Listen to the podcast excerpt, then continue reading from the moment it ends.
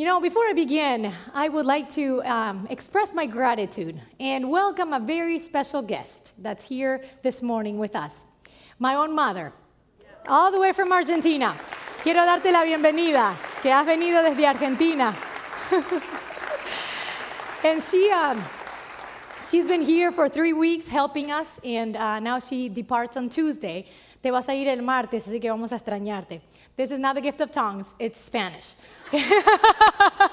and, um, and so I'm so grateful to have her here with us, and hopefully she'll come back. Esperemos que pueda regresar muy pronto. As you have probably noticed, Pastor Andrew isn't here with us. We uh, received news that his grandmother was not feeling very well, and so he took an Uber all the way to Indiana. Talk about technology these days, advancement of amazing things. and, uh, and so he's there with, with the family. Today we received news that she somehow recovered from her, from her coma and that she's glorifying God and praising Him. And so for that we give thanks. Because even at age 93, God may not be finished with you yet. and so we give praise to Him for that. Now, I would like to uh, go into the sermon and to go into the message that God has placed in my heart today. And last week, I preached a message on faith and experience because I truly believe that it is experience that solidifies our faith. But I want to also talk a little bit about the role of reason, okay? Because I also know that reason has a, a, a good um, way in, in playing, um, it's a good source of, of truth. And so I want to speak a little bit about that today. So let me begin by discussing three things that tend to undermine our faith in God. The first thing is this it's the experience of fear. There's perhaps no more debilitating emotion than fear, and we have all experienced it. You know, it is the weapon that the enemy has devised against us to paralyze us and to bring us from a position of trust and rest into a position of despair. There's no better illustration in the New Testament than the story of Peter walking on water. Jesus calls him to step out in faith, and he is so excited he begins to walk on water. But the moment that he looks at the winds, his faith begins to subside. I think I'm going to have to use this mic because this one does not like me. or the handheld. I was going to be confined to that space. Thank you so much. You, you have me off on this one? Thank you so much. I'll use this. And, um, and you know, fear is, uh, we've all experienced it in our lives, but the word reminds us that we don't have to live in fear, that we don't have to be afraid. That when fear comes, all we have to do is take it captive and step out in faith. You know, last Sunday, it's so interesting. I preached a sermon on faith, and fear tried to taunt me that same day. Isn't that funny how sometimes that works? You know, we were at the house right after the service. We went to the house of a dear brother and sister who had invited us to come uh, for um, a prayer service. And we were there worshiping God. I felt the Spirit of the Lord so heavy in that place. We began to worship God. And as soon as we began to sing, Andrew has a seizure. That had never happened to him before. He never experienced a seizure in his life. And I had never seen one. So there I am watching my husband have a seizure. And all of a sudden, I begin to cry for him, stop worshiping, please, uh, let's pray, let's pray right now. And so we prayed, and he relaxed. And then I said, please, let's call 911. This has never happened before. We have to, to give medical attention. So the, the, the uh, paramedics came, and then uh, they took him to the ER, and we spent the next six hours in the ER. Fear will not have me. Because you know what? After six hours, we found out what we were expecting that the results came up came out normal. There was absolutely nothing wrong with him. X-rays were fine, blood work was fine, no shifts in the brain, absolutely nothing. So why did he have a seizure? You may ask yourself, just like I asked myself. Medically speaking, it's what's called a breakthrough seizure, and when you have brain surgery, these things are likely to occur, or more likely to occur, I guess. Um, but then they said this is an atypical seizure. We don't really know why he had one. Spiritually speaking, this is what I call an attack of the enemy. Okay, but he will not have his way in my husband's body. He is defeated. And so that is why I can continue on to look at the one who specializes in the impossible, to the one who walks on water. And all I have to do is keep looking at Him. And I will not be confined to the weapons the enemy uses to bring me from that place of trust and rest. You know, there's a phrase I read at the Kankakee Health Store not long ago that keeps coming back, and it's this When the roots are deep, there's no reason to fear the winds. Because fear and faith cannot coexist in the same space. The moment you allow fear to reign in your mind is the moment that your faith begins to subside. And all of us must make the same choice. What will reign in the unseen corners of your mind? Is it faith or fear? We all have the same choice. The second thing that tends to undermine our faith is not just the experience of fear, is the issue of unanswered prayer. And this is why. Many of us have prayed and prayed and prayed for someone who was ill, and the person did not get well. So we automatically assume that it wasn't God's will to heal that person, or that somehow we lacked personal faith. But nothing could be farther from the truth, because as we saw last week, Jesus answers to every level of faith. Even the man who comes and says, I do believe, but help my unbelief. Jesus answers, and the, the son is healed. So it is not a matter of whether you lack faith in your prayer or not. And as I will show you today, it is not either whether it's God's will to heal or not. Because I do believe that it is always God's will to heal all. And I will show you how.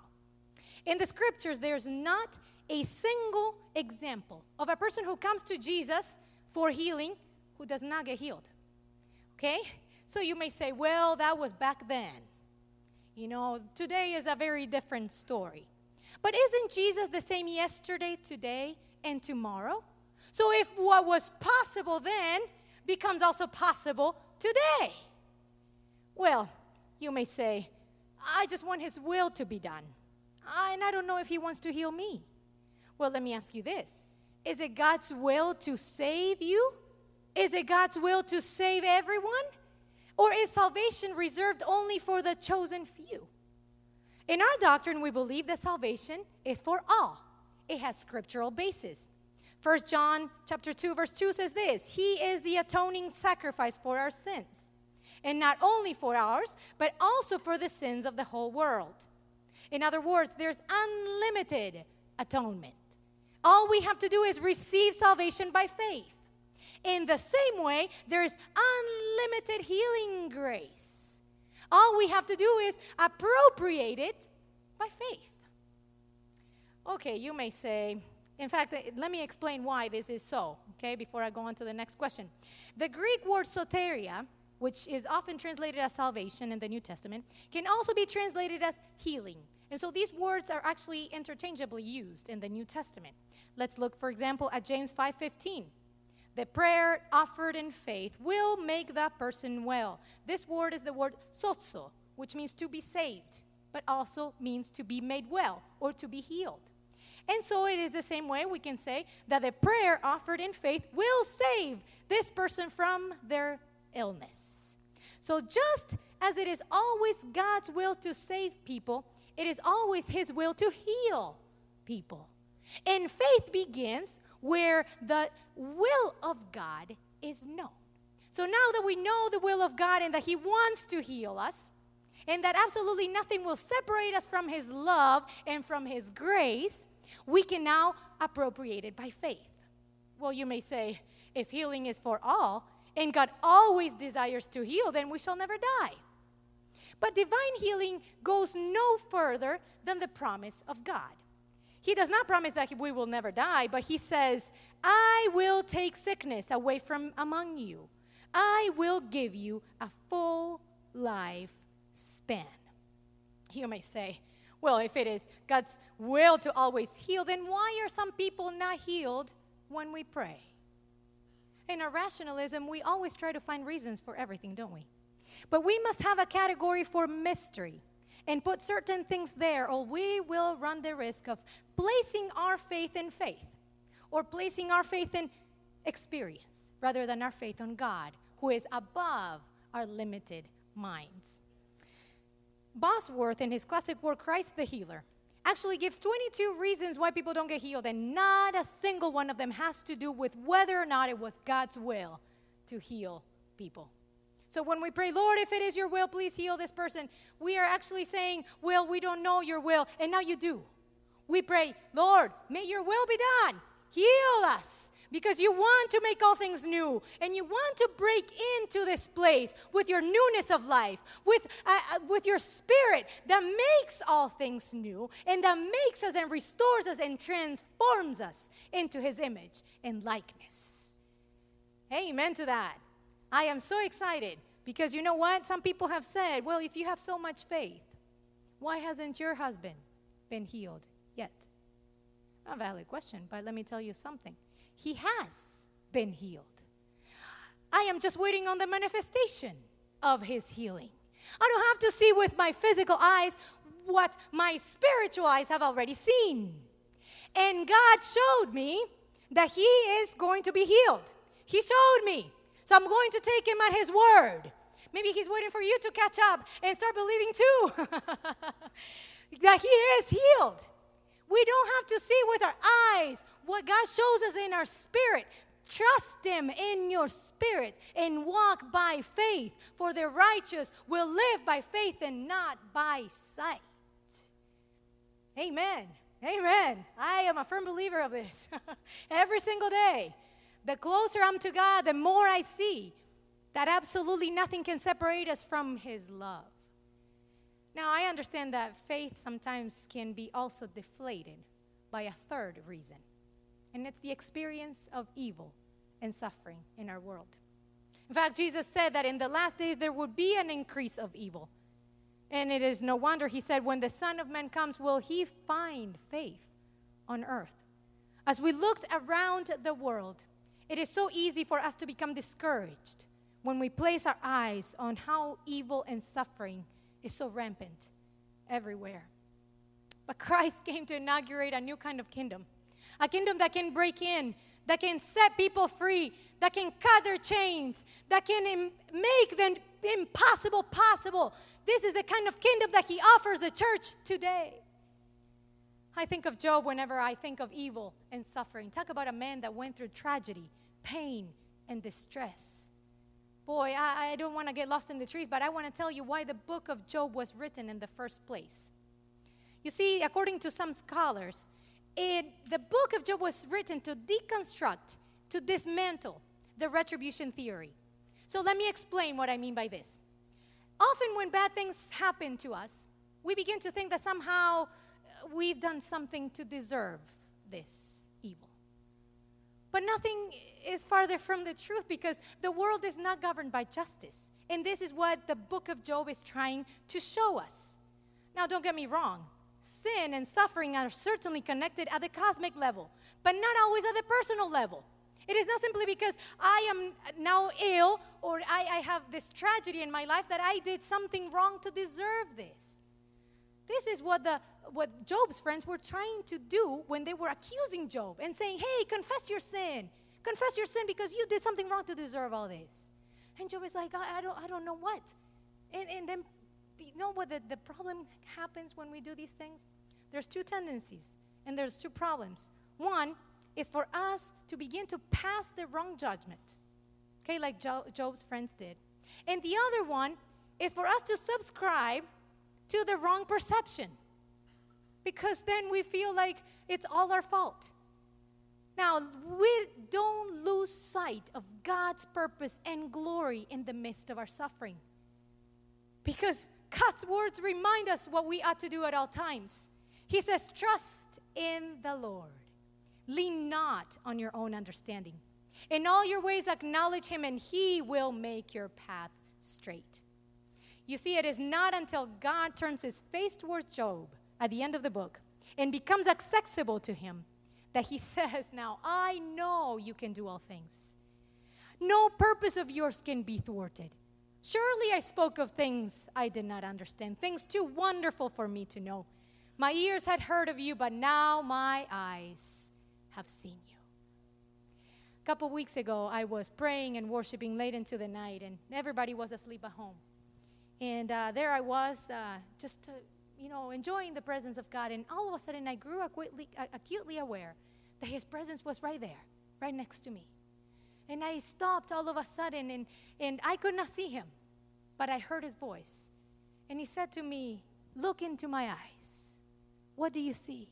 And there I am, uh, not seeing anything, but imagining his face. And, and all of a sudden, I, I, I say out loud, I see love in your eyes. And then he says, Look again. What do you see? What else do you see? And I said, I, I see grace in your eyes. And when I said grace, his Holy Spirit came upon me, filled me to the brim. And I began to weep at the recognition that everything I have, everything I am, is nothing but the result of His grace. It is grace. it is His grace that has brought you here today. It is His grace that will come and heal your wounds. It is His grace that will set you free from the bondage of the past. It is His grace alone that will save you eternally. And it is His grace alone that will sanctify and purify your heart. It is His grace. So that's why salvation is available today. That's why healing is available today. And that's why freedom is here today. But here's the truth the enemy knows that. And he has devised new strategies to try to steal from us, to try to destroy us, and to try to kill us. And the church has not kept up with the times. The same plagues of the world are the same plagues of the world are plaguing us. Illnesses, mental distress, abuse and addiction, rejection. The list goes on and on. And the truth is, and I say this sadly because I was one of them, we are in the army of the Lord. But so many of us are like wounded soldiers, unable to take our posts. And then there's others of us who are just way too busy and too comfortable to take our posts. And we are making our ships a little bit more comfortable as they slowly sink. This is what Billy Graham said regarding the church in America. He said, We have confused liberty with license, not the church in America, the, the state of America. We have confused liberty with license, and we are paying the awful price. We are a society poised on the brink of self destruction. What are we going to do about this? It is time that the church keeps up and step with the Spirit and what He wants to accomplish through us we are his people, and he's finding, he's looking for a people that will partner with him in the mission to rescue the lost, in the mission to heal the brokenhearted, in the mission to ch- break the chains of those who are oppressed. And he's calling us to partner with him in that mission. So we better be ready. And we better allow His Holy Spirit to come and heal us and teach us and get us on board with what He wants to accomplish. You know, for the last year, the prayer ministry that has met on Tuesday nights, and this prayer ministry, I, I, I give thanks to God for them because for nine years they have labored intensely every single week, paving the way for what the Spirit wants to do. And uh, for nine years they have prayed and prayed and prayed. And I believe God wants to start answering some of those prayers today. And, uh, you know, we have recognized that the tragic reality in which we live only a movement of God can really begin to heal and transform the society around us. We have, for a year, some of us, and you'll see the names on, our, on the screen, have uh, been working together on creating a platform for people to come and experience the healing grace of Jesus Christ. We have called this ministry Breakthrough. And Breakthrough is an extension of prayer ministry that allows the individual to be set free from past wounds and old hangups by encountering the healing words and the healing grace of the Holy Spirit. I don't have time to explain uh, what goes on in these sessions, and because I don't know honestly when God will release us to launch it, I cannot go on into a lot of details, but uh, I will just tell you that it will come as we walk in step with the Spirit in the near future. This ministry, as Carrie, one of the members, pointed out, is an opportunity to position you to fight your battles with an advantage to win them. Now, there are many things that block the way to healing and freedom. And, uh, and all these things will take another sermon. And so, since God kind of compiled two sermons into one, uh, I'm going to be brief as I, as I uh, continue on. But three main things that block our way to healing and freedom are sin, unforgiveness, and deception.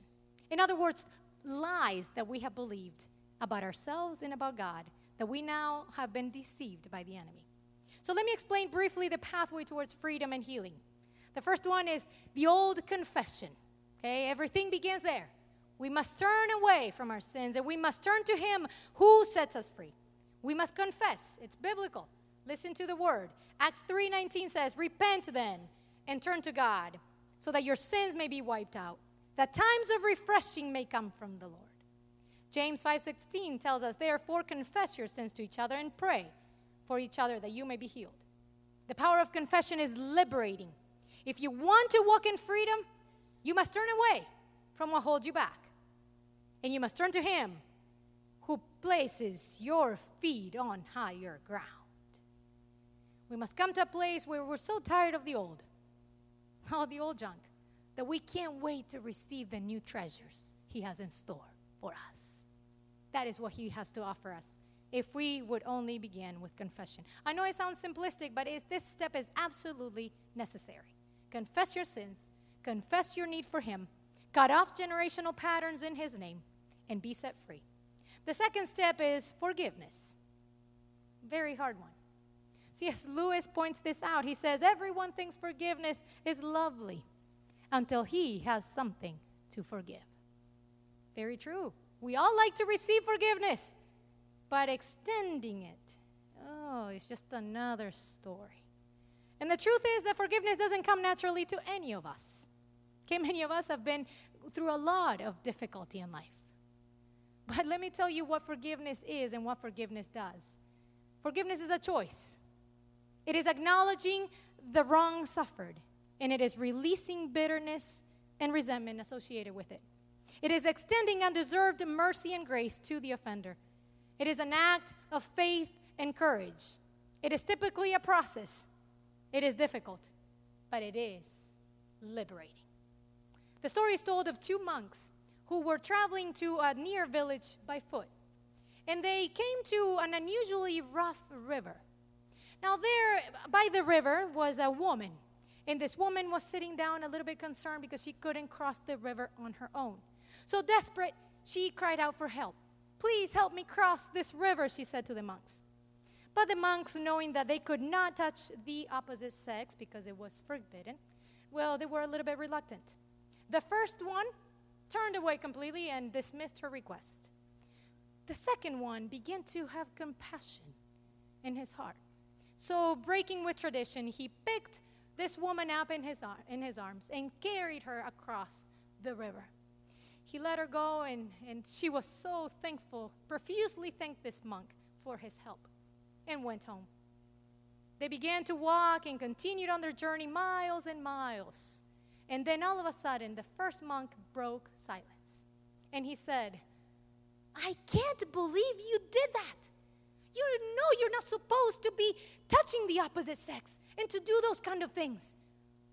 He was adamant in, in, in, in, in his constraint.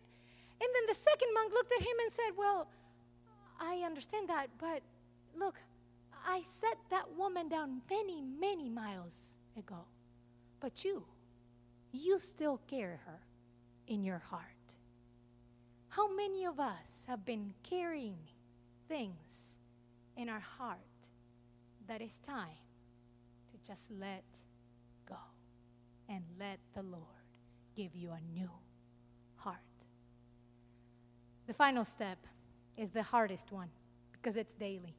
We must renew our minds daily. Do not conform to the patterns of this world, says the scriptures, but be transformed. Say it with me be transformed. Be transformed by the renewing of your mind. And this is a daily task. Now, as a general rule, if you have a thought that is wrong or not true, then it's not worth entertaining okay? Because wrong thoughts will lead to the wrong perceptions, and wrong perceptions will lead to the wrong attitudes, and wrong attitudes will lead to the wrong behavior. So stop the train before it's too late. Okay, take your thoughts captive. This is, a, as a matter of fact, I, I perceive those thoughts because I, I, my thoughts were so crazy at one point in life. I know you think that I'm still there, but I'm not. By the grace of God, I've been set free. Okay, and and all of a sudden, if if you don't catch that thought and says, where did this come from? It's not pure. It's not praiseworthy. It's not beautiful. It's not from God. Okay, I'm going to send it back to where it came from. Get out of here because I'm going to keep walking in this way. That's daily. Okay, there is no magic pill that you take for you to walk in freedom. It's a process, but at some at some point you have to break it. You have to break the stronghold that your mind has has built. And that's why breakthrough isn't necessary, but it only equips you for the battle that's ahead. Because the enemy is relentless in his attacks. But guess what? Bigger is he who is in us than the one who's in the world. He sets us free. He gives us his healing power. He gives us his spirit to continue to fight our battles. And he's already won, and we are on the winning side. So that is the good news that he has to give us today. Will you partner with him in his saving work? Will you step in by faith into what he wants to do in you? If you do, then uh, it's simple confess, turn to Him. He's ready to heal. He always wants to heal. He always wants to sanctify. He always wants to do a mighty work in His church because He is grace, He is love, He is here, and He wants to heal you today. Now, John Wesley, and I'm going to invite the worship team to come, and as they begin to play, I'm going to tell you something. John Wesley, I love John Wesley. He said, Preach faith until you have it.